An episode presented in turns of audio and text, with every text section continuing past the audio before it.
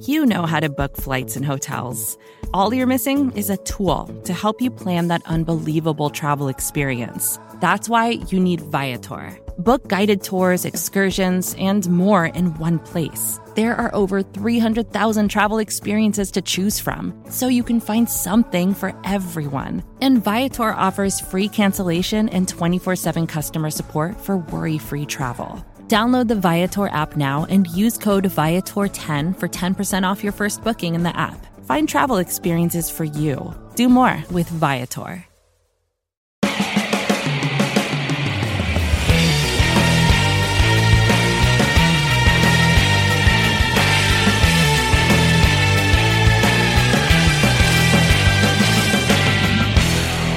It's the Orange and Black Insider Bengals podcast. Hello, everybody. We're coming at you on a Thursday evening, little different schedule. We thought not only that did John and I need a little breather on our usual Wednesday night based on what occurred just in a lot of different aspects of life yesterday, but we thought maybe everybody could use a little breather. But we are back. We're talking Bengals because there is a ton to talk about with the Cincinnati Bengals, even though their, their season is over. I'm Anthony Cosenza joined by the guy in the stylish hoodie. I was complimenting him before we uh, took the air there, John Sheeran. John, how you doing, bud?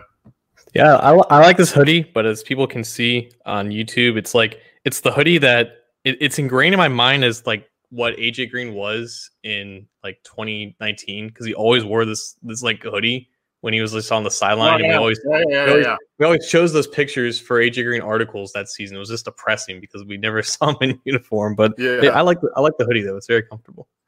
It looks it looks pretty sharp, man. I'm not I'm not lying. I'm uh I'm a little envious. Yeah. I, now that you mentioned that about AJ Green, I totally remember like when we do stories on Cincy Jungle, you pull up an AJ Green picture where he's kind of frustrated about something on the sideline. Yeah. yeah, yeah, yeah, yeah. I totally now I totally recognize it. Uh, anyway, we got a lot to talk about tonight. A lot of news and notes surrounding the team. Uh, we don't usually go over the news and notes in the team, um, you know, to start off a show, but there is a lot to get to. So we will do all of that, talking about the the season ending, the coaching search, what's going on there. Uh, we've got a little Willie Anderson to talk about, Joe Burrow to talk about, a lot of different stuff to talk about tonight on that front. We're going to do a little 2020 season recap, maybe give out a couple of awards, maybe do some top moments and then we're going to get on out of here and uh, leave it at that. But uh, let's get right to it, John. The Bengals end their season on an absolutely sour note against uh, the Baltimore Ravens. Lose, you know, they score six points against the Ravens in two games this year. Pretty pathetic. Um, we don't not much to talk about in, in terms of the game, I guess, but I just kind of some thoughts that you took away from that, and then we can talk about some coaching stuff from there based on some fallout this week. It's funny that you brought up the six points because the three points in the first game, it was a field goal that like the defense coordinator Wink Martindale like hated and it was so yeah, petty about. and uh, it, the, the, the field goal in this last game was so obviously the same thing. Like they just didn't want to get shut out, and if they yeah. didn't hit, hit, that field goal, would they would have lost thirty eight to nothing, and it would have been a lot worse had uh, Lamar Jackson exited the game after the third quarter. Uh, it, it, it was terrible. There's nothing more or less that you could say. I hate effort analysis and like saying, "Oh, this team's not trying," or they gave up because like I, it's it just feels hard to do that on the football field, and it's not something that I think anybody, any of us, can fairly judge. But yeah. 404 rushing yards that doesn't happen by accident. It has nothing to do with the fact that they had just had backup cornerbacks. Like that that, that front seven out there, that's by more or less the same front seven that they've had for the past several weeks, including weeks where they've been decent on defense. So it, it's it's inexcusable, but it's also it's just the nature of what this matchup is. Like this Ravens team is built perfectly to run all over the Bengals team. And it, it's it's symbolic because they spent the entire offseason trying to gear up for these matchups and, and acquire this talent on defense. And basically none of that talent, aside from a couple players, ended up playing in this game. And we saw we saw the results of it. It was it was a decimation of biblical proportions and it was, it was just it was terrible. There's nothing more you can say. Yeah, I, I, mean, I recapped it, and I don't want to beat a dead horse, but 400 and what was it, 404 rushing yards, the most ever given up by a Bengals team ever, the fourth most by an NFL team given up in a in a single game since 1950, fourth most. Um, the tackling was atrocious on that side of the ball, so that's I guess where you you could maybe have that quote unquote effort conversation Um, the tackling was just non-existent, but um, like you said, I mean, the personnel has largely been the same over the past month or so on that side of the ball, and, that that performance was weak. I mean, yeah, Josh Allen, what was he, six of twenty-one? Um, I mean, just a just a pathetic performance on offense as well. All around, a really really bad day. We we thought based on some of the progress we had seen the previous two weeks, maybe this would the Bengals would at least make a game of it, maybe even pull one out if it, we were trying to romanticize the thing, and it didn't uh, didn't even come close. So it's a, it's once again kind of a stark reminder as to how far away the Cincinnati Bengals, at least from Week 17 in 2020, how far away they are to competing with some of the AFC bad boys. And John, now um, a lot to catch up with in terms of the Bengals in the AFC North. Three teams made the playoffs, and those three teams all had 11 wins in the division. First time since 2002 when they really realigned the divisions that that happened. Yeah, you mentioned like we talked about this game uh, leading up to it is like, oh, they can cap off those other two wins, the three game win streak, and be like the the greatest dead cat bounces of dead cat bounces. But no, they just fell flat, and it, like we, we had a feeling that most of this coaching staff was coming back. Like definitely Zach after those two games, but all they had to do was not get humiliated like this because if this happens, then there was a chance that something could happen. But of course, you know, it's not the Bengals way. They don't re- react to just one game at the end of the season, even though, you know, throughout recent history, they've been able to hold on to s- certain coaches after uh, performances in the final couple weeks. This game could have and maybe should have changed some things, but with 400 rushing yards allowed and 38 points and only three points on offense, no- nothing really the, the, the, the thought process, the, the decision process didn't change, and everything remained the same. And that it, it was that, that's what made it kind of shocking. I guess the news that we're going to get to with with this coaching staff, like this was the one game that, in theory, they shouldn't have been able to have in order for them to keep everything for the most part the way it is. And now only like one major change on this coaching staff after this performance. It, it really was not what they needed in order to sell the message that they're continuing that, that they're continuing to try to sell. And it just made i guess the news from this week a little bit more shocking than what i think we originally thought it was going to be. Because again we thought that these guys most of them are coming back but after this performance for to for them to basically act like it never happened it was just it was just a little awkward and a little strange to me Absolutely. We've we've talked about you mentioned the coaches. We're going to talk about what we know so far as we sit here late in the week, the first week that the Bengals won't be going into a Sunday playing football. Um, and you also talked about a message. So I shared this, I believe, on my, on the Monday water cooler chat. I want to share it again real quick. It's the statement by Mike Brown, um, and, and I think I want to share this, John, kind of to your point about, you know, what we saw in the two games preceding the Ravens loss, we were like thinking progress, progress, progress. And if that if those two games were the impetus for Mike Brown to say, you know what, we got to keep some of these guys around that we're questioning, whether it's Brian Callahan, Lou Anarumo, Zach Taylor, some of the top coaches on this staff. And then, you know, like we they give up a historically bad performance on defense, probably a, a near one on offense. And, you know, they, they still didn't really uh, they felt that, that what they saw in the two weeks prior was enough. So quickly, here is the. Hopefully, everybody can see this. This is from Bengals.com. I think everybody has seen or heard this right now. I just want to re- reread this real quick, John, and I want to get your take because I haven't heard your take on this yet in terms of these words because I thought this message was uh, there's truth to it, but it's almost like where's the PR team? Uh, because I, I see basically our fans, quote unquote, from Mike Brown. Our fans wanted a fresh new direction two years ago, and that is what we aim to do in hiring a bright, energetic head coach in Zach Taylor. We remain bullish on the foundation Zach is building, and we look forward to next year giving our fans the winning results we all want. In Zach's two years, we have added many new starters and contributors through the draft. We've invested heavily in free agency, and we have acquired a talented young quarterback with a bright future. The season we faced uh, this season, we faced challenges with injuries at key positions and missed opportunities. I am proud of our football team for fighting hard through adversity. That adversity and hard work will help us next season. We'll enter the offseason looking to shore up our weaknesses and amplify the strengths of our talented young core. We are not discouraged, but instead feel motivated and confident that next year we will reap the benefits of the work that has been done to date. We must capitalize on the opportunities in front of us.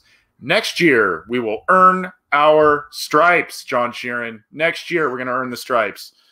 Uh, I I think Mo Egger of ESPN yes. and Athletic kind of said something to the effect of the tone. I, I kind of felt this way too when I read it initially. I thought I was alone on that island, so it was kind of refreshing to hear Mo Egger talk about like it was almost like, "Hey, you you asked for this, you asked for this, and this is what you're getting." I, I know that's not really what he kind of meant, but it really comes off that way, and I I just Oh, I, I, don't know. It just rubbed me the wrong way personally how it came off. I, I don't know if it's just because it's a sensitive time after two really bad seasons, but what do you what did you think when you read that? No, it, it's it's incredibly tone deaf, and I guess that's why they don't have Mike really saying anything anymore. And my, my whole opinion on Mike, I I, I think pe- people obviously despise him for obvious reasons. I don't think he doesn't want to win. I just think he doesn't really know how, and that's yep. why he's regulated control for most of the operations to his his daughter Katie and and Katie and Troy basically run the ship now, and he just is, is around to, to just be around. But this is kind of why he doesn't really say things at all because he he he can't put it on the fans. He can't he he can't say this is what we the collective we wanted. We didn't want six and a half wins in two years after Marvin Lewis left town. We wanted progress from where that was. It was from taking from step B to step C. C means competing for championships, not just playoffs. So six wins in two years is not what we wanted. We wanted obviously to move on from that previous regime, but we wanted to do it correctly. And after two years of seeing this, for the most part, there's not a lot of confidence that everything is going in the right direction. And if everything revolves around the quarterback and the quarterback, you know, runs the ship, then maybe take a look at the coaching staff to see how they can make that quarterback a little bit better than what he is right now. So it was incredibly tone deaf, but also, I mean, to, to, to Mike's point, I guess, if you just want to throw out the Ravens game and act like it doesn't matter at all because of how depleted they were and because how outmatched they were against that team, it, it, then you also have to put it in context of the other two wins and the other wins that showcase the quote unquote progress that they were making. Going up against the Steelers team that had a terrible quarterback, Ben Roethlisberger, going up against the Texans team that was terrible aside from Deshaun Watson, and the fact that Deshaun Watson exposed that defense, you know, a week before the Ravens ran all over them, and the fact that the defense performed well against again bad offenses there's context that we can provide with every situation of everything in that paragraph and it all kind of leads back to the same thing this is not good enough. And just because you started the process two years ago doesn't mean that you're excused from not starting it maybe a year earlier than what you than what you could be doing this time next year.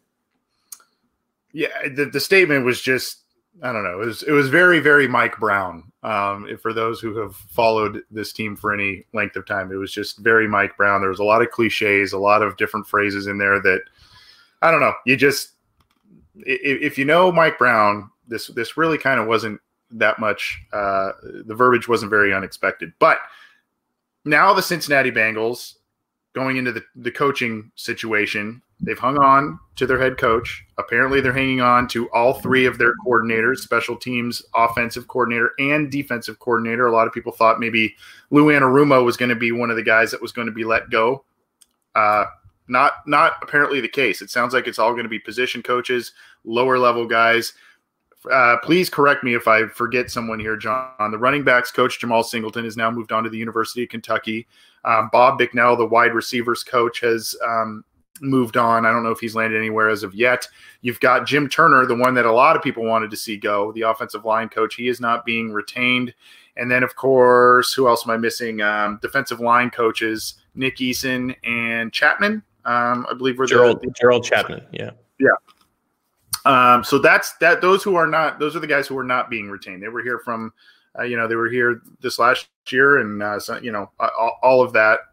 The Bengals now have moved on from those guys. Is it enough in your eyes? I mean, is this is that is that going to be enough to propel them to being a competitive team next year, or is it dependent upon who they hire to replace those guys, or still not enough? Well, the only one that really matters is Turner, and it, and according to reports from the Athletic, like it was a mutual parting. His contract just expired, and they both both sides knew it was best for them to, you know, move on. Like Turner didn't want to be there, and they knew that they had to put something on the offensive line struggles, so they just moved on from a career bad offensive line coach.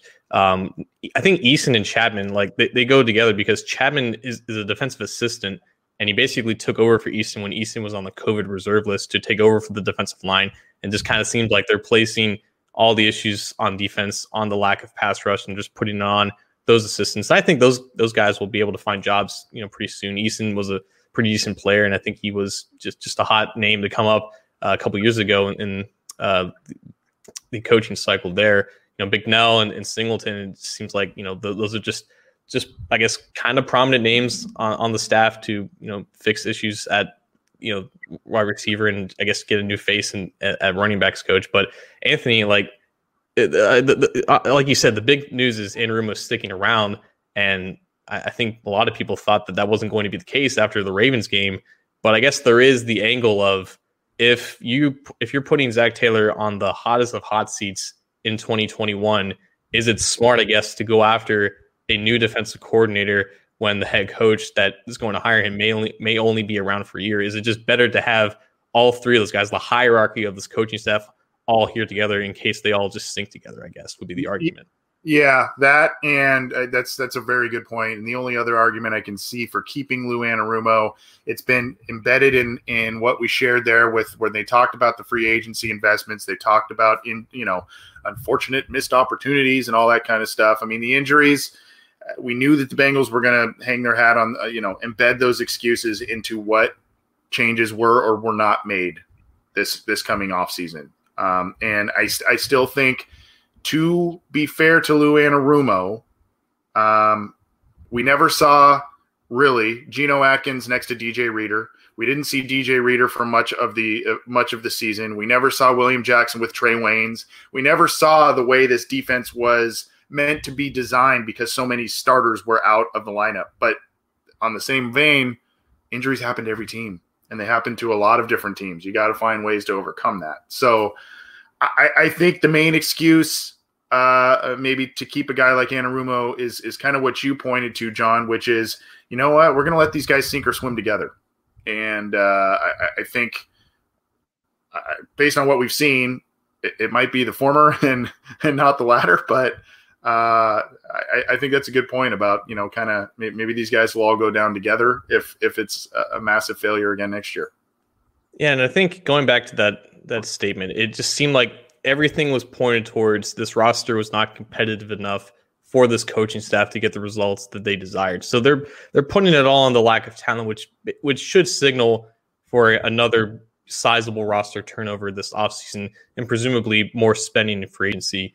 But I, I just I, I don't know if I'm in the minority here, but I I don't know how this roster is completely overturned and fixed completely in just one offseason. Like this was always going to be a multi-year process but they're now going to lose some progress because they're moving on from Geno Atkins. They already moved on from Carlos Dunlap. You kind of figured that the, both those guys would be around through at least the 2021 season, but now none of the neither of those guys are going to be here. AJ Green's moving on. He doesn't have a long term deal. There's a lot of core pieces that we're going to fill valuable pieces on this roster that, that are not going to be here anymore, and that saves up cap space, but also creates holes that that you need to fill immediately. So this roster was already like potentially fixable for this offseason, but now it's a little bit further behind. And then you have the Trey Hopkins news of, of him yeah. having a torn ACL, and you have an, another hole on the offense line that you have to fill. And then you have a lot of pieces on defense that either need to be re-signed or replaced. It just seems like there's there's a lot of work to do on this roster, and it's not going to be completely fixed. Where you can use that excuse as to okay, the roster's fixed. Now we can properly evaluate the coaching staff. Like you said, injuries happen to every team, and they happen to other teams like the Bengals in a more severe way and you can't always put the injuries like you can't always have that excuse for the coaches. At some point, they need to produce results, and like it or not, this roster is going to have major holes in 2021, and this coaching staff needs to work to overcome it to earn the 2022. So the Bengals have already started some work in terms of finding replacements, particularly at offensive line. And We've got a couple of uh, people asking us about I think it was Lindsey Brillhart and others asking about um, our, our, thoughts about the the coach that the Bengals brought in as an offensive line coach candidate, Hank Fraley, um, who just old school throwback name, love that. Uh, but he is a well respected guy around the league. He got the Lions offensive line that has a, a couple of very good players and a couple of other just kind of, you know, rookies and journeymen uh, along the line. He had them playing pretty well this year. Um, seems on uh, you know at first blush, it seems to be something that would be a pretty good hire for the Cincinnati Bengals, especially coming off of the Turner era. Yeah, I mean, like really anybody who has a pulse is going to be looked as an upgrade over Jim Turner. Like honestly, like it, it, it, was a it was a bad hire from the start, and there are uh, there were a lot of other quality candidates at that time, and there still are a lot of other quality candidates. I know Jay Morrison had uh, Fraley as like his first option in an article that he wrote about potential line candidates before the the report of Fraley being interviewed on Friday, and it, it does make a lot of sense. You know, he was he's only been an offensive line coach for one season, but he's been an assistant for a couple teams in the last uh, decade or so. He was assistant uh, with the Lions in the first two years. Matt Patricia, he was an assistant for Mike Zimmer's initial staff with the Vikings. He's a former player, and I think there is something to be said about former players then transitioning into to uh, assistant coaching roles. There's a little bit there's just respect that kind of comes with that. Um, but there are there are also other options that they can look to. But I think Fraley is a good one to kind of start the search as like an up and coming guy who got progress out of that Lions offensive line as well. Like in a way, they they had like Taylor Decker, who's a solid starter left tackle, and Frank Ragnow, who could have been easily a Pro Bowler coming out of Arkansas. Now it has developed into a Pro Bowl, so Pro Bowler. So it's like it's like they just didn't mess up that part of his development, and he's become the player that they expected him to be. But other than that, they, they had to work with a lot of like late round guys and a lot of guys that they had to develop into their maximum potential, and they ended up producing a decent offensive line for the line. So the resume is definitely solid, but there are definitely other options out there that they should definitely be looking at. Yeah, Pride of Detroit, the SB Nation site covering the Detroit Lions. Uh, this was re- relayed via the Bengals Talk Twitter account. Fraley was one of the Lions' best positional coaches in 2020 as center Frank Ragnow made Ragnow made the Pro Bowl. Left t- tackle Taylor Decker had one of his best years yet, and rookie guard Jonah Jackson made a solid NFL debut. That's a quote from an article on Pride of Detroit. So go check that out on uh, Hank Fraley. So looks like a good hire. I I, you know, I, I, know they they should be putting feelers out to other people, John. But based on what happened in 2019, it's almost like if you feel like you got a good candidate, you probably got to get your hands on him quickly and get him into the building because what happened in 2019 was a disaster. They couldn't get any kind of coaches to come here. So, uh, I, I, mean, I see your point about interviewing more, but um, I, I, don't know. Would you be happy with his hire? I, I, he sounds on paper like a good hire. Yeah, I think they could definitely do worse. And I, I guess the other one that we could talk about because Bill Callahan's off the table. They're not going to be able to get an interview with him unless they offer him and uh, a promotion. And I don't think the Browns would allow the interview anyways. But Frank Pollack, I guess, is the other guy that that fans yeah. are going to be talking about. And I, I want to get your take on this because to me, it just seems like it seems like we we know for the most part how that relationship kind of ended. It was you know obviously Marvin Lewis got fired. Pollack was the guy to replace Paul Alexander, and he just he he, he didn't stick around because I, I feel like either he was not chosen by Zach Taylor as as his coach, or Pollack just wanted to leave when Lewis got fired. So we don't know for sure how it ended up, but a, a reunion is possible. I just want to know how likely it is based on how it ended. Is, is it possible that he comes back after choosing to leave in the first place with the same head coach kind of still being there? Yeah, I, based again from kind of the mile high view that I have and we have, um, and, and kind of the optics of his departure from a couple of off seasons ago, I would find it hard to believe that he would return. It just seems like, you know, there was kind of one of those mutual decisions, quote unquote. Um, just like Jim Turner was a quote unquote mutual decision. I don't know that I fully buy that. I think that's a little bit of saving face there. But, you know, I, I mean, I just don't see Pollack coming back here unless it was just something to the you know Zach Taylor said, "Hey, I'm you know I'm bringing in this guy who I'm very very close to. It's nothing against you. This is just the guy I want to bring in, who would be Jim Turner." And maybe there aren't hard feelings there. I do remember though, John, when Frank Pollack, I, I wish I could pull up the tweet here. When Frank Pollack left the Bengals, Joe Mixon mm-hmm. immediately ran to Twitter and said, "Getting rid of our like our best coach" or something to that effect. Um, and that's a guy who that's not his position coach. That's the offensive lines coach. And he said that that's the best best coach he played with. And if you remember in 2018, Joe Mixon, much like at the end of 2019, Joe Mixon went on a tear at the end of 2018 with Jeff Driskel at quarterback. So you know, he was one of the best running backs in the AFC behind an offensive line that ended up playing better that second half of the year with names like Alex Redmond. I think Christian Westerman was maybe in there once or twice. Um, and I think Clint Boling uh, was was hurt at the end of that year, if I'm not mistaken. I'd have to go back and look, but basically, very patchwork offensive line, and Frank Pollack was doing something exceptional, as was Joe Mixon behind it. So I think it would be a good hire. I just find it unlikely based on kind of a little bit of what we think we saw a couple of a couple of years ago. I, I don't know that a re- reunion is going to take place, personally speaking. Right, and of course, someone else that we hear all the time is a guy that almost made the news this weekend, Willie Anderson. Um, we've talked a lot about, and we had Willie on the show, and he you know mentioned that he loves what he does as as a player development coach, and he would accept like a consultant role. But Willie Anderson's not going to be the line coach, but Willie Anderson was, I guess, kind of in the news this week. He was a semifinalist for the 2021 Pro Football Hall of Fame class. Unfortunately, 15 names were mentioned, and he was not one of them. Were, were you surprised by this? Because un- unfortunately, I, I wasn't really surprised that much. I wasn't surprised from the fact of what his resume is or was.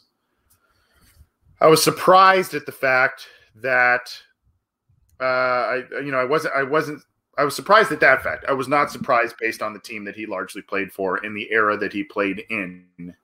Uh, I mean, that's just kind of how it goes with a lot of Bengals players. And you know, now a lot of people, these these analysts and powers that be that cover the NFL, you know, we we kind of scoff a little bit at Pro Bowl nominations because it's kind of more of a popularity contest and not necessarily the best players make it from their respective positions. Jessie Bates, cough, Jessie Bates you know, I I guess I just I, I unfortunately I'm not surprised, and I don't I, I don't know what it's going to take for some of these guys that are very deserving. And there's going to be guys that will be brought up in conversations. Chad will be in that mm-hmm. conversation. I'm sure Corey Dillon will be in that conversation. There's going to be a lot of guys. Ken Anderson and Ken Riley are still in that conversation where you go, what's it going to take? What's it going to take? Is it going to take the team to win? Is it going to take a more engaging personality in the front office? to to and, and getting the name of the Cincinnati Bengals out there is it going to take a ring of honor. I don't know, but he's a guy who's deserving, even though he only had what like four Pro Bowl nods. It's because he was on a terrible team for a really long time and he didn't get his due. He was the most dominant right tackle in his era, and uh, you know, unfortunately, in his era, it was all the left tackles that were getting all the all the run, and he kind of got overlooked. I think there's some weight that you can say that just being a semifinalist kind of kind of kind of kickstarts your momentum into eventually getting in there. Like he said, the conversation has started. You know, there's there's at least some publicity about this going on right now. But also, um, Tony Boselli and Alan Faneca have been semifinalists for years now. And both those guys are, are now finalists, and I think it would help a lot for Willie if at least one of those guys eventually gets in. Like Boselli obviously played in the same era as, as Willie did in the early years of the Jaguars. And obviously the Jaguars weren't tremendously good. I think they had some success obviously in the 90s, but I, I mean, not, not, you know, he doesn't have a ring, but Faneca, like a dominant guard for the Steelers for a team that was consistently making the playoffs. Like the fact that he hasn't gotten in, I think obviously still, I, I guess, pisses off some Steelers fans as well. So for at least one of those guys, or maybe both those guys to get in, the list kind of then decreases, and then Willie kind of starts to rise up to to the top of potential names that that eventually will get in. So I think it would help for other guys to get in before him. Um, it, it, just doesn't seem likely for again, like you said, the era the era of Bengals football that he played in, the fact that the Bengals were a joke for the most part that he played for them. It, it's hard, even with people knowing who he is and him playing kind of later in you know in the media era when there was more highlights, I guess, of, of those teams. It's hard for that stigma of playing for that bad of a team to help your case despite how dominant that you were. It's it's a shame, and you know, uh, Willie was all class. If you if you followed him on Twitter, he was all class about not making it to the the finalist uh, round. Even if he made it to the finalist round of that fifteen, I don't, you know, probably would have been snubbed from there as well. I mean, uh, it's just kind of the unfortunate truth there. And it's not, again, it's not because he's not deserving. He's a very, very, he was an excellent football player. Um, it's just a matter of, you know, who else was in his era, the team he played for, and, and all of that. But to your point, too, going back a second, I, I do not think that either party is going to want Willie Anderson to to be the offensive line coach. I think he's pretty content in working with high school kids and doing what he's doing. And then I think the Cincinnati Bengals are just looking elsewhere. Um, you know, I, I, that's just my take on it. I don't know if you feel differently, John, but uh, I don't I don't see the fit there. No, and even if he is offered, I don't know why he would take it. I think he loves what he does. and I think that job is so much more fulfilling than being an offensive line coach. I think if he if he had the ambition of being a coach in the NFL, he probably would have taken that route already because he could definitely um, thrive in it if, if given the chance. But I think he's very comfortable where he is, and I'm, I'm glad he is comfortable where he is because I think he's doing a great job. Yeah, he's he's done a couple little like internship things, but I think it's more it's not more to get his foot in the door to be an NFL coach. I think it actually is more to help his like consult consultancy business with offensive linemen and stuff. I think I think that's it, it kind of worked the reverse thing. John, real quick before we move into some Joe Burrow stuff. Chuck Anderson says, "Do you just quick little non non sequitur, I guess, but does Whitworth get into the Hall of Fame in your opinion based on this conversation? Because now this guy's Mr. Fine Wine, right? Uh, just seems to get he's even better with the Rams than he than he was with the Bengals. It seems. Um, what do you think on that one? I think he, he does actually. legitimately fine wine. Like people talk and tout Frank Gore all the time. Frank Gore like came out just one year before I think Whitworth did in the NFL. And Whitworth came into the NFL as a 24, 25 year old rookie. And the fact that at 39, 40 years old, he's still playing at a legitimately high level. He's not just trucking along like Frank Gore is at this point with with cement in his legs. Like he's still a top notch left tackle. Yeah. And if he if the Rams had won that Super Bowl a couple years ago, I, I, think you would have confirmed that Whitworth would eventually get into the Hall of Fame. But at this point, he definitely has a tremendous case to at least get in sometime down the line. I don't know if if he gets in, it, will be immediately, obviously, but I think he does have one of the better cases of any former Bengal out there right now. Yep, yep. And um, news today too, after his you know pretty pretty somewhat severe knee injury that he had. Uh, I think it was midway through the season, right? Midway late. Yeah. And now he's back. He's back. He's back, and they're they, he may even start this week. They said so uh, for the Rams uh, in the in, in the game against Seattle. So uh, go wit, you know. I mean, got to root for that guy. Awesome guy. John, much has made the rounds on Twitter and whatnot because Joe Burrow has kind of done one of his more uh, one of the most high profile interviews, definitely the most high profile interview that he has done since his injury. Um, he appeared on Colin Cowherd's The Herd on uh, Fox Sports Radio and the channel FS1. Um, I know a lot of people that cover the Bengals put out a lot of quotes, some videos, etc. Um, we're going to share just a brief clip of it with you. It's it's probably like a 10, 12 minute segment, so we can't do the whole thing, but we've been doing sound bites of the week throughout most of the, the season. So we're going to kind of embed this sound bite of the week here, and we're going to talk a little bit about what we heard in the interview. Joe Burrow um, talking with Colin Cowherd. I'm going to cue this up here one sec. Um, I'm, I'm going to go about a little bit into the interview and go maybe a minute or so into it, um, and then we'll we'll chat about that there. But here is Joe Burrow on Colin Cowherd's show. Uh, I thought you had a spectacular year until the injury. Uh, we we had said by week two. I mean, I just said this kid. There's an it. Um, he's better than Romo, and I loved Romo. I thought Romo was a gamer. How would you evaluate your rookie year? Let's take the injury out of it, the games you played. You know, I think I played well for the most part. You know, I have some pretty tough games. Pittsburgh, Baltimore um, come to mind that, you know, going into next year, I need to be more consistent in those big games. But I think for the most part, I played well. I was really efficient. But, you know, there was still some things that obviously need to be corrected. I wasn't great with the deep ball, which I was pretty disappointed in because I've usually, you know, I've always been pretty good at that. Um, so that's an emphasis for me going into this offseason is hitting those big plays and, and creating outside the offense and creating those big plays on my own. This may sound like a weird question, but you're an Ohio kid, and all of a sudden you're quarterbacking an Ohio team. You're facing the Steelers. You're facing the Browns. Was there a moment in your rookie year when you literally went under center and thought, oh, this, this is surreal? Uh, well, literally, my dad's a college coach. I'm a high school player. I left Ohio. I came back. Now you're in this division, which is tough. Cleveland and Ohio and Pittsburgh. Were, were there, was there a pinch yourself moment this year for you? You know, I, not during the season. Um, leading up to the draft, you know, knowing where I was going to go, I think it was exciting for me to come back to, to Cincinnati, come back to Ohio, and actually get to play um, for, for the fans. But you know, during the season, there's no time for that. You got to win games. You got to play well right now. Otherwise, you know, you, you see what's happening across the league. If you don't play well, you know, you people are trying to run you out of town. So there's no time to to pinch yourself, say, "Wow, that's the Steelers." Wow, you know, I'm playing Thursday night football against the Browns. um, you got you got to play well.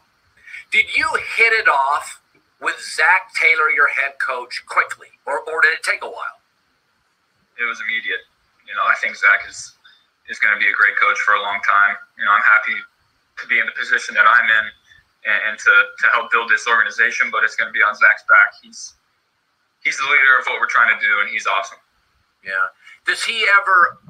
So let's stop it there, John. I mean, we could go on and on. Again, this is a, a 13 minute interview. I said 10 to 12 minutes. It's actually longer than that. I don't want to poach Colin's show to make his show our show, but some interesting stuff there.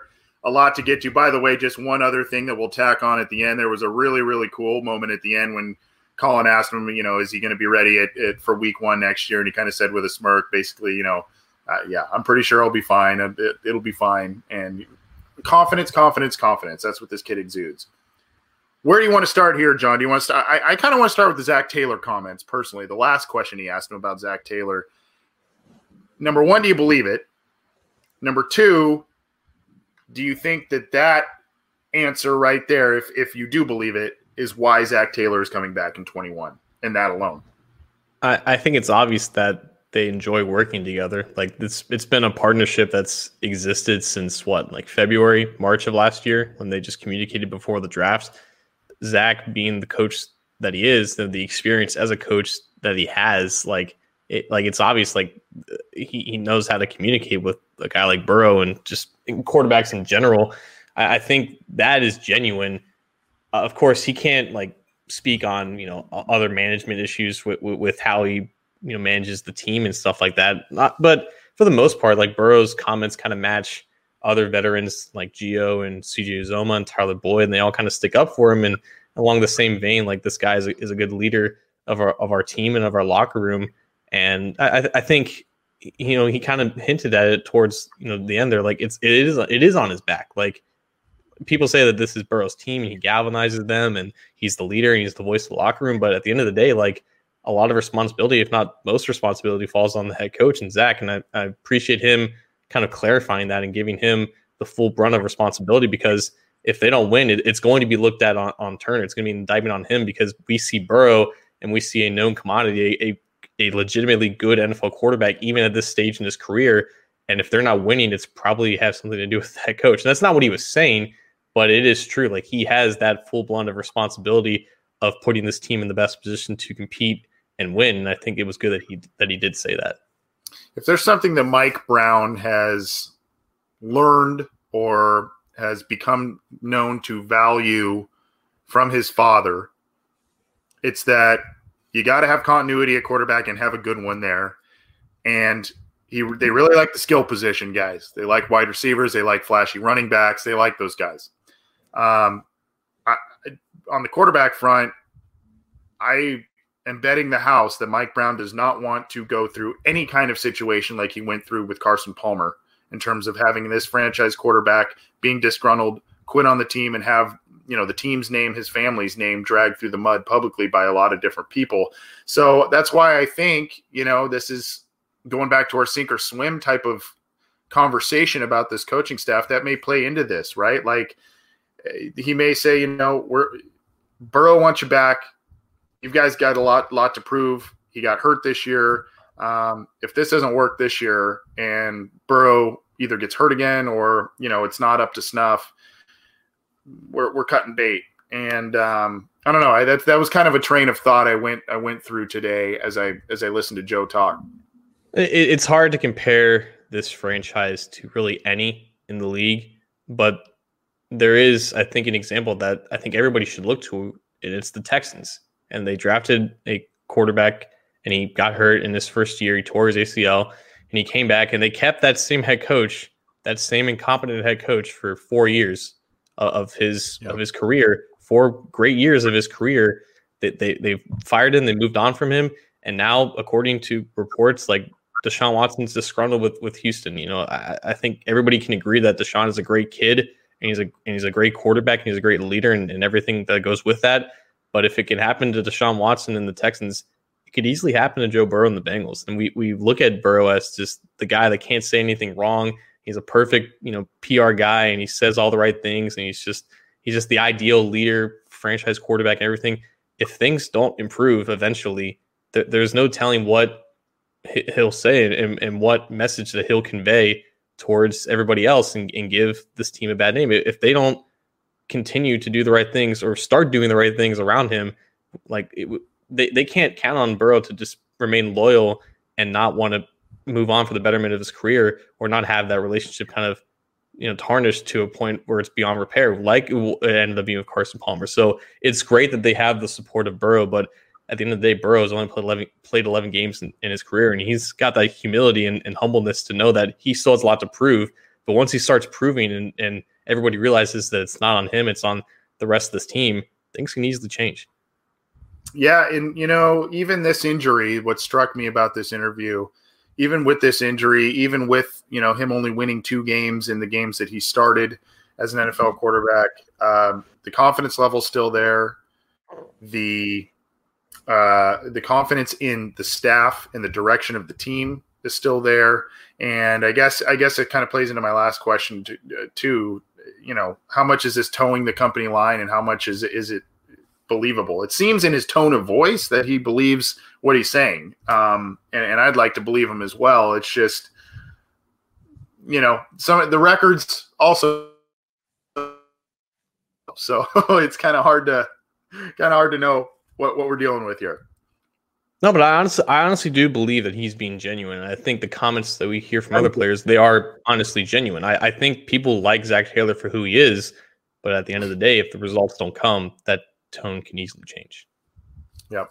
Uh, any other takeaways that you got out of that or um, from the interview? I'm sure you've seen it by this by this point, but anything else that you found particularly interesting aside from the fact that he's pretty confident that he will be back for Week One?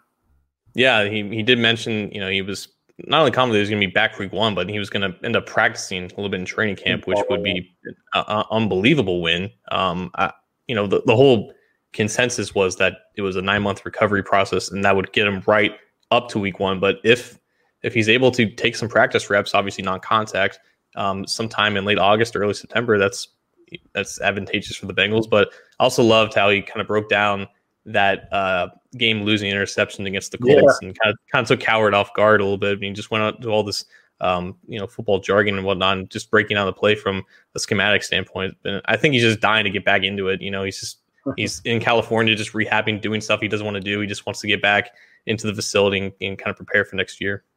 Yeah, and I think he's if I remember correctly, I think he is heading back to Paul Brown Stadium to do some stuff um, in the near future here, but yeah, it's a good point about that one with um, the Colts. The Colts game is what he was kind of breaking down, and the interception that get, that sealed the game there. And he kind of he actually apologized at one point to Colin, kind of saying, "Oh, sorry, I'm just kind of going on a." on a rant here, and Colin's like, "No, go for it." Uh, very entertaining interview, courtesy of Colin Cowherd in the Herd on Fox Sports Radio and FS1. I know Colin has some critics and some fans and all of that, but uh, he, he does provide quite a bit of entertainment regardless. And uh, that was a very entertaining interview. You can find it on their channel, you can find it on their Twitter account, all that kind of stuff. Um, go check it out. This is the Orange and Black Insider Bengals podcast. We're going to maybe try and get to, we're going a little long on some of this stuff, but we're going to try and get to maybe some season awards and uh, maybe some top moments of the year if we've got some time. He's John Sheeran. I'm Anthony Cosenza. Get this show on your favorite audio streaming platform, whether it's iTunes, Stitcher, Spotify, Google Play, Megaphone, iHeartRadio, all those. You can also subscribe to our YouTube channel. There's a little logo right on John's nice sweater that he's wearing tonight. You can uh, click that and subscribe to our channel to know when we go live, when new stuff is available, as well as when Chalk Talk episodes from Matt Minnick are available on the channel. So um, check that out. All right, we're going to transition to what ideally is like a little, little fast paced back and forth here. We're going to do season awards. Um, not a lot of awards to really give out on another losing yeah. season, but you know, we're we're we're, we're going to start with an interesting one. We're going to go we're going to go coach of the year, and I believe both of our answers last year were special teams coordinator Darrin Simmons. I have a different one this year. What do you think? Ooh, you know, I I am actually inclined to stick with Darrin Simmons again. I think, um, you know, I guess that's that's maybe a little bit of a cop out on my end.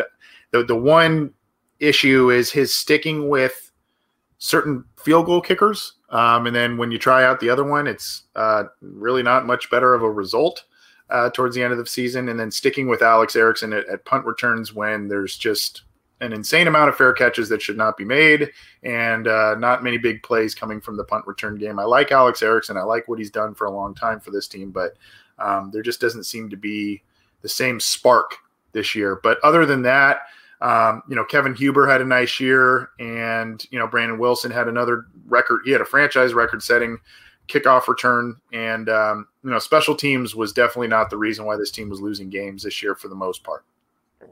That's a good one. I think I'm going to go in a different direction. I'm going to focus on defense. I was I was picking between Al Golden, the linebackers coach, and Robert Livingston, the safeties coach. And I think I'm leaning towards Livingston because I think there's just a stigma of Golden being the third down play caller and obviously not a lot of success on defense with that. But Livingston has been around the team for the better part of the last decade. Started off as a scout, then he worked his way up to second to a secondary assistant. Now he's been coaching the safeties for a couple years, and obviously the big viewpoint with with this is Jessie Bates. You know, from going from a really good player but really inconsistent player to just an elite player in his third year to be Pro Football Focus's best graded safety, arguably the best free safety in the NFL right now. But also to integrate Vonn Bell into into this defense as well to get solid performance out of him for the second half of the season, and also integrating Brandon Wilson, like you mentioned, in, into the defense in some of those dime packages to get all three of those guys working together. Ideally, I guess you would you would have liked to see a role kind of carved out for Shawn Williams, but I think the play from Bates and Bell and even Wilson at times on some of those crucial uh, passing downs really helped keep the defense afloat. And obviously, Bates, I think uh, Derrik Klassen on Twitter at QB Class, he said it best. Like Bates is just like putting out all these insane fires that the, that the rest of the Bengals defense kind of creates. He's just running around there with like a fire hose and just putting out these incredible flames that the rest of the defense that you know how they cause problems whatnot. He just did his best to make sure everything was controlled, and he ended up getting like 15 combined pass deflections and pass breakups. And I think Livingston, a guy who's still fairly young on, on this coaching staff, has done a lot to help develop the consistency with, with Bates and obviously just continuity with, a with a defensive scheme in general. But I think the safeties were like the strongest point on this team in general, and I think Livingston deserves credit for that. That's that's a very very good point.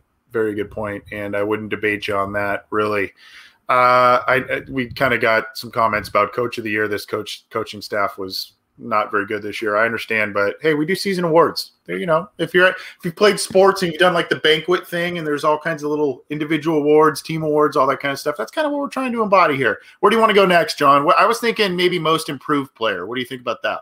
Sure, we'll we'll go most improved. I was also kind of troubled with this because you could obviously you could easily go Bates for how you know yeah. how much he's ascended, but I think I'm going to go Carl Lawson as a guy who along with Bates, has always been a little bit inconsistent. He's had obviously injuries to deal with, but his ascension, especially towards the second half of the season, um, it, it, was incredible to watch. And you know, early in the season, people were like, you know, is this guy really that good? He's not getting a lot of sack numbers, not getting a lot of pressures. The, I mean, the rest of the defensive line just wasn't there, and hasn't been there for the entire season. And the fact that he basically carried it for the entire season and carry the pass rush while it just was decimated by injuries and inconsistent play for him to develop into a top of the line pass rusher and someone who should probably get paid as such in a contract year. I, think he deserves credit for that.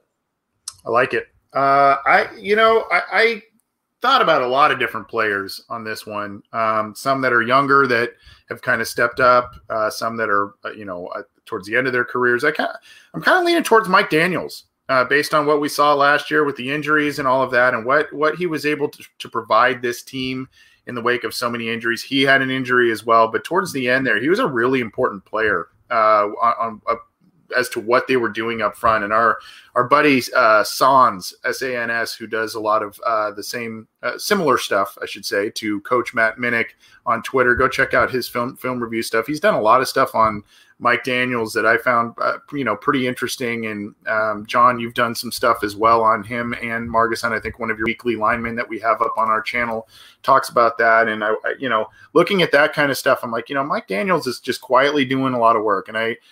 I guess I've got a soft for him because he's come on the program a couple of times and he was just an outstanding interview. But you know, for a guy that was on a rental deal, you kind of figured at best he'd be a nice rotational piece um, you know, was thrust into a really big role and, and I think stepped up.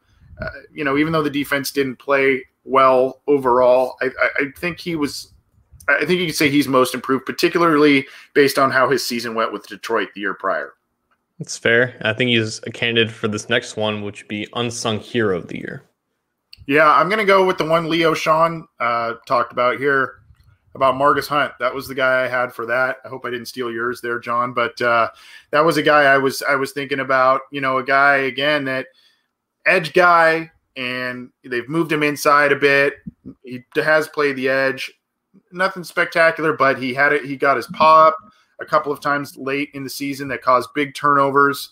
Um, I think the one against Baltimore this last week, and then a big one in Pittsburgh. I think you diagnosed that one on your weekly lineman, if I remember correctly, John. So, a couple tackles for loss, and again, um, you know, when I've done these awards on CincyJungle.com, unsung hero a lot of times is a guy who steps in and plays well because someone else is injured or just kind of rises above expectation, and that's kind of where I've where I've come to feel this way about Margus Hunt. You know, this was a guy I laughed when they signed this guy. I was like, oh my god, really?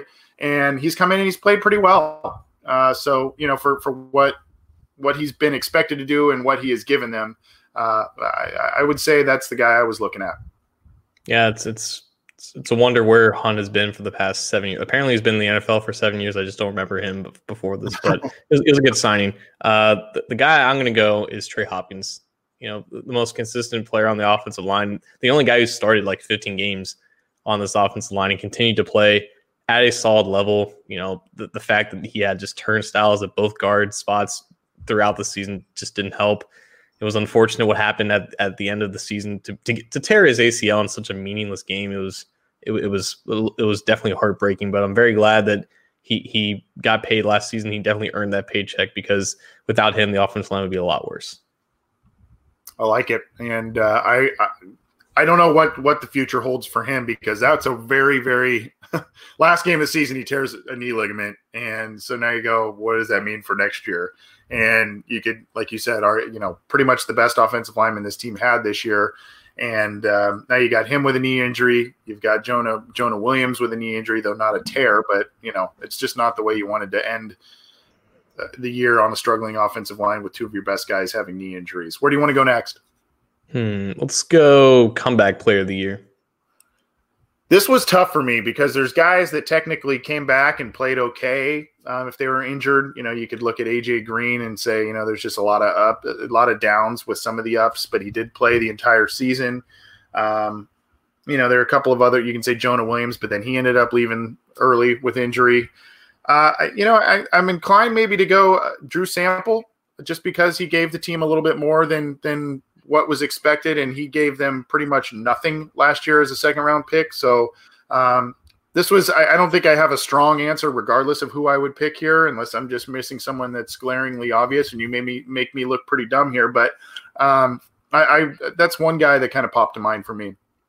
I, I think that the going into the season, the favor was AJ, and there might even still be an argument for the fact that he did play the entire year and had productive like a handful of productive games. But yeah. I, I, am going to go with Jonah Williams just for okay. the fact he just missed his entire rookie season. He hadn't played football in like 600, 700 days um, up from like the 2019 national championship up until week one, where he faced Joey Bosa and Melvin Ingram. And he had some rough moments for sure. But as a first year left tackle coming off of a, season ending injury, I think he played extraordinarily well. And I think there is definitely a lot of upside with him still, and he can definitely still be improved, especially now that he'll hopefully have a competent offensive line coach. So for, for them to get what he gave them as far as pass blocking production as a first year player coming off the injury, I think it was definitely well deserved. Much more pleasant to watch than the merry-go-round of John Jerry and God knows whoever else last year. Um, much much better when when Jonah Williams was in there. Let's go to rookie of the year. I hard, you know, Joe Burrow probably would have ran away with this one had he stayed healthy the entire season. Um, by the way, Pro Football Focus graded the Bengals draft class as the number one number one draft class uh, by their mm. metric. So uh, go check that out. That was kind of that was kind of neat. Um, I, guess I would go Tee Higgins simply because of the Burrow injury, uh, but a, a, good class all around this year. What do you think? I, like I still want I still want to go Burrow just because he just met expectations after so much expectations were put on him. Um, and for, for the sake of devil's advocate, I think I'm going to go Logan Wilson actually. Mm. Um, I, I, as someone I didn't have a lot of expectations for, uh, to kind of just grind his way into uh, the, the you know the, the the the rotation at linebacker as the year went on, and there were there just weren't a lot of negative plays with him after like the first handful of weeks in this defense, where again it was a dumpster fire for the most part. But I think he played pretty well behind you know a revolving door of defensive tackle rotation, and I you know it, it was it was refreshing to see you know a young linebacker for the Bengals to just kind of be in his spots and, and read his keys and get into his fits and also be an adapt player in coverage. He just had more good plays than bad and it seems that's extremely rare for any Bengals linebacker, nonetheless a rookie linebacker. Higgins obviously deserves to make you know honorable mentions for all rookie teams, and Burrow definitely would have been a candidate for rookie of the year had he stayed healthy. But as far as where, where my expectations were, I think Logan Wilson surpassed it most. That's a that's a good point. I mean, created a couple of turnovers, and you know, kind of provided quite a bit of what what has been missing at that position for a while. And I know I think he's he's a bit older in terms of a rookie, right? He he mm-hmm. uh, got a little older. It's and, my age, know, exactly. Yeah, the old man, right? yeah. um, but you know, and I know sometimes that that is um, you know a knock on on guys as they come out of the draft, but sometimes it does uh, you know in a position like him sometimes it does pay dividends a bit having some of that experience like you said he was in the right spot more often than not and that's uh that's a key thing here um let's what, what do you what do you think? I uh, want to just wrap it up here with MVP. Uh, let's go free agent of the year. I think okay, uh, okay. Right, right, before then. Um, I, I, I don't know. I, I, think, I think Vonn Bell is the answer. If not just for his one play against the Steelers and Juju Smith-Schuster, a, a guy that battled a lot of like negative attention because he got picked on in coverage a few times and just I mean, there, there's no reason why he should be a deep safety anymore, be in those coverage shells at all. But I think when he was utilized to what he does best, he was a he, he was a solid player. And I think at the end of the day, he graded out as one of their one of their top players on defense. And for what they signed him for and what they expected out of him as a leader and just as a consistent player on defense, I and the fact that he just stayed healthy, unlike DJ Reader and Trae Waynes, unfortunately, I think he's the clear winner here.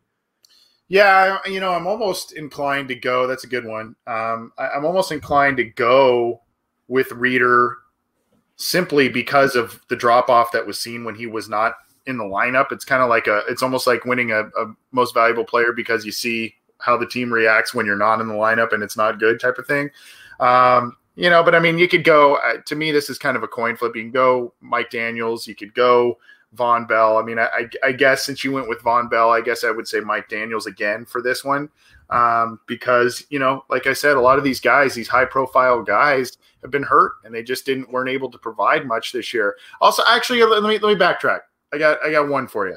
I got one for you. I'm gonna go Mackensie Alexander. I'm gonna go Mackensie Alexander. There we go. Yeah. Yeah. Yeah. I, I like what he brought this year. I hope he's a guy that they they retain, you know. I feel like he brought a lot of what they had hoped Darqueze Dennard would have brought for them in the slot. Um, a lot of physical play, a big, big, big game against the Steelers, um, and a couple of really nice games. There were a couple of times he was he was beat, but uh, missed a couple of games from injury. But overall, pretty steady. I think he's earned himself a, a decent contract here. I hope it's with the Bengals next year. So I'll say Mackensie Alexander. And just like that, Mike Daniels has declined an invitation back on the show. I know, I know. All right, I, I, let's let's end it on MVP. I, I feel like this should be pretty obvious, or maybe it isn't. I don't know. Yeah. Uh, Ryan Finley. No. Um, uh, man, you know, I guess this is a hard one. I guess I would go. Uh, I guess I would go. Would I go Higgins on this one? I guess I would go Higgins on this one. Maybe. Um, you know, he started really? slow. Offensive production. Wow. Okay. Let, let's let's let's let's pump the brakes there. I guess we'll go Bates. I mean, I think Bates has to be the guy. Um, yeah, uh, Jessie Bates. Yeah. Yeah, I mean, the argument for Burrow is obviously there for what the drop off was and how much he carried the offense when no no rookie really needs that all that pressure. But I mean, Bates, the fact that he's not a Pro Bowler and maybe not even an All Pro, yeah. the fact that he had a legitimate argument for being Defensive Player of the Year, and like we talked about, just putting out all these fires around him and making so many yeah. impact plays. Yeah. He's he's the clear MVP as as far as guys who played the entire year. Yeah, yeah. Um, I overlooked him too briefly for a moment there, but yeah, Bates has to be the guy. Um, Pro Football Focus metric king this year, and uh, you know, absolute joke that he was not nominated to the Pro Bowl. But um, yeah, so those are our season awards. John, do we? Do we have time to do some of the top moments? Do we want to save that for another show here? We're already an hour in. Up to you, my friend. I don't know. Like I feel like we can we have time for like maybe one each if you want to just okay. do that, unless you want to save them all for one second. There's, not, there's, not, a bunch. There's not a bunch of great moments of right, but um, go for it. After that Browns, after that second Browns loss, I legitimately thought that this team was just just spiraling downwards out of control, and no one thought that they were going to beat the, te- the, the Titans, even compete against the Titans. So for them to play as well as they did against an eventual division winner who, for some reason, just didn't want to hand the ball off to Derrick Henry and put it all on Ryan Tannehill. For them to be competitive throughout that game and have so many iconic Joe Burrow moments, but just one that really just stood out. Just the the throw to Tyler Boyd in the red zone when Boyd wasn't even looking, and then Boyd just turns around, the ball just magnetizes into his grasp. They get into the red zone. I think Giovani Bernard scores a touchdown a couple plays later. Like there, there's just so many other Joe Burrow moments that make you think this guy is legit. But in, that game, to make everybody so clueless of how that was even possible, I, I think I think that's the moment that really stands out. This is one of the moments here that you're talking about, John. The um, the Tyler one, the Tyler Boyd touchdown, and this, yeah, I mean, to this point, we'll put kind of keep this on loop here uh, for for folks to enjoy. And it was this was a this was a great win for the Bengals. We really thought they turned a corner at this point, and um, you know uh, there were a lot of really really fun plays in this game, and it was a surprising result. Good win for for Zac Taylor and company. I mean, there's only four to really discuss at this point. Um, you know, this was this was definitely one of the moments there that you, you had to like.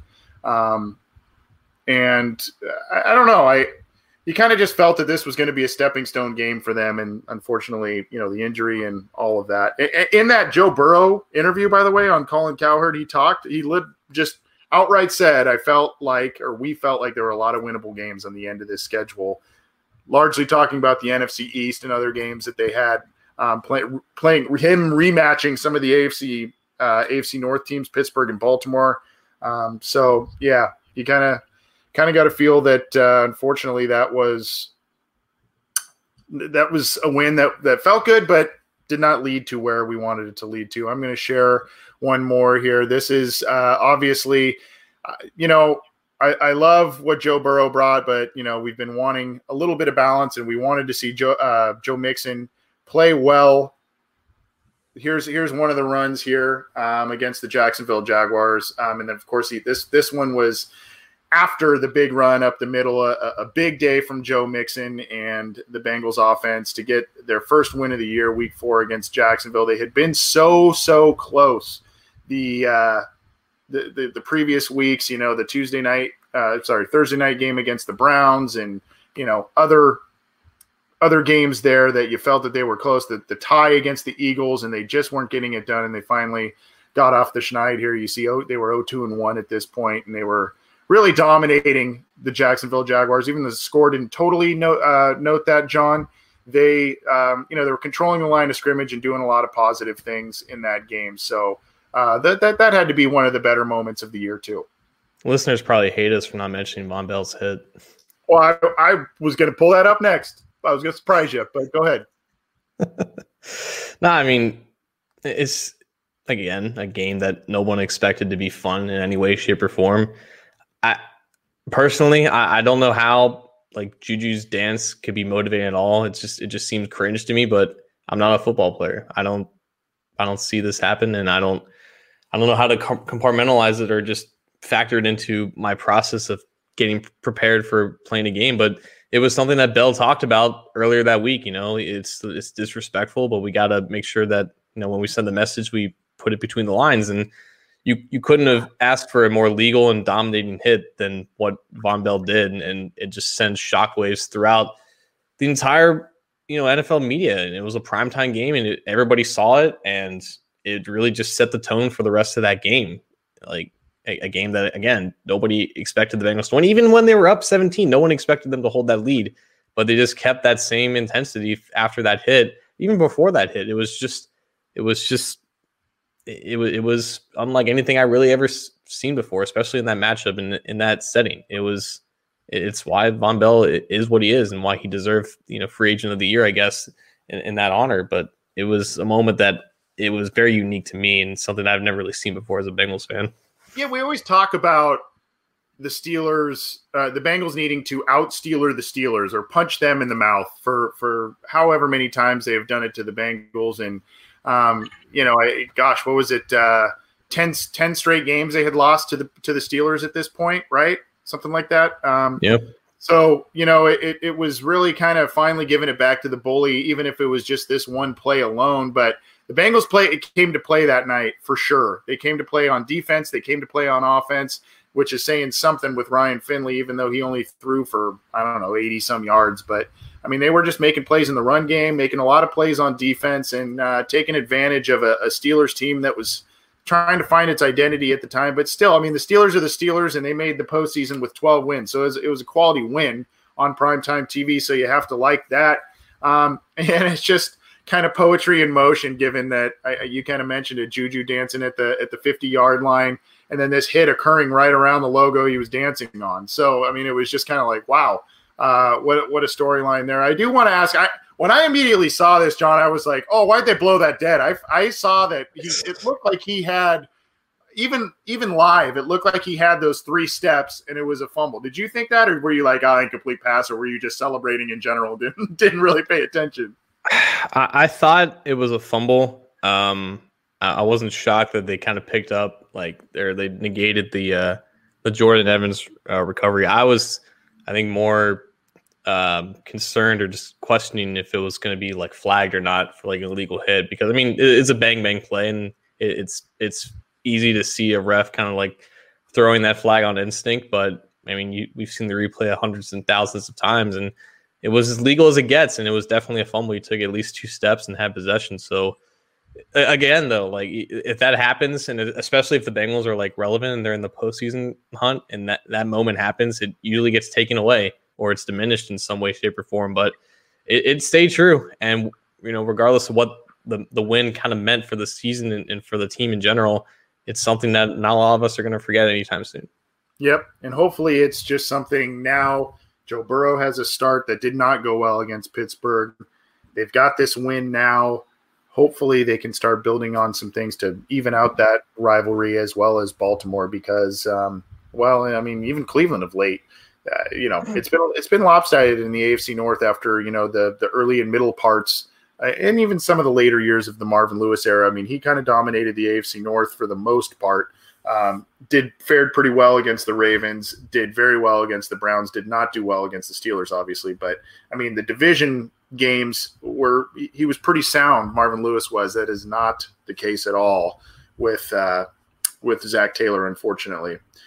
We're gonna we're gonna get on out of here. Let's drop the mic, John. We got to a lot. We went a little long, but we crammed a ton into this episode. Uh, what do you got for us tonight before we bounce on out, my friend?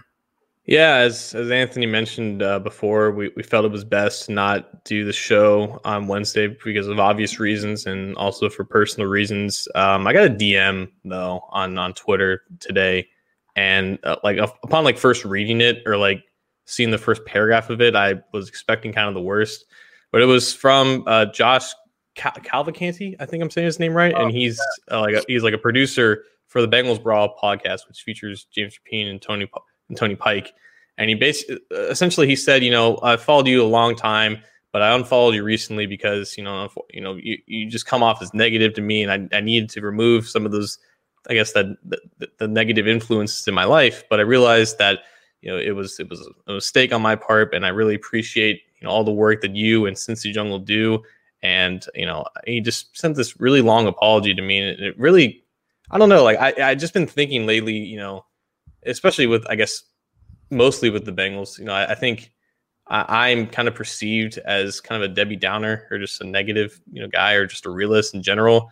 And I, I just, you know, I, I thought to myself, you know, recently, like it, it, wouldn't be the worst thing in the world to kind of alleviate some of that stuff and you know, kind of come off in more positive and engaging manner. You know, I think our, our own Matt Minich does a great job of that, and that's why his follower his his following has grown exponentially of late. But you know, it, it was it was nice to get a message like that and, and to for someone who has followed me and us on Cincy Jungle in for many years to kind of you know come out and, and kind of say that and, and bring that honesty. And I, I, really do appreciate that. And anybody else who wants to talk to me, obviously, and communicate with me in, the, in that way on on Twitter, they're always welcome. But it, it was a really nice, you know, kind of message that he sent, and I, I really do appreciate that that sort of uh, wake up call as we begin this year that hopefully is better than the last. Yep. That's awesome. Yeah, he's a, he's a good follow too. I think he and I follow each other on Twitter, and uh, yeah, I, I mean that's I I've been accused. I think someone said a handful of weeks ago that I quote uh, quote unquote I hate watch the Bengals when I uh, when I tweet out when I watch games, and I don't mean to be that way. It's just you know you watch this team for a long time, and uh, you know they can weigh they can wear you down a little bit the way they they find ways to lose and stuff. But the bottom line is John and I are passionate about this team we wouldn't do this show if not. Um, and, you know, we still get blown away by the amount of support that we get for this show and what we do, what Matt does, what Ace and Zim do, um, the amount of downloads and views. I said this on one of our post game shows. The amount of views and downloads and guests we had this year and all of that was just really humbling and um, I, I, really mean that. And you know, when when I hear someone send you a message like that, John, and see some of the messages in our live chats and stuff, it it really does mean a lot. We do try and read as much as we can. We do try and see as many comments as we can and everything. And uh, you know, seeing that people appreciate what we do and the time that we put into this does mean a lot eh, because we, this is a labor of love for sure. I've said that before, and um, you know, John and I put put the work in here, but you know, we we do this for the listeners and for all of you. So um, you know, I just I guess I'll just kind of piggyback my mic drop on yours a little bit and just say a, a, continued thank you to you, John, and then to the to the listeners as well. Just um, you know, it makes this when the team trust me when the team wins six six games in a tie in, in the last two years. Um, it's not always easy coming, you know, coming behind a microphone and, and giving you all kinds of different stuff, but we try and uh, we try our best. And the fact that we've grown even through all of these rough years, it's it says a lot. So um, we appreciate that.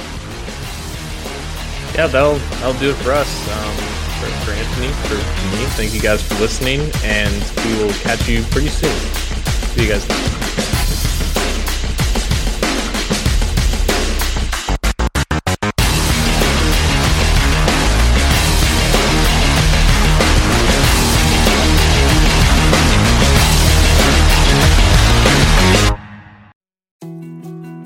More to dos, less time, and an infinite number of tools to keep track of.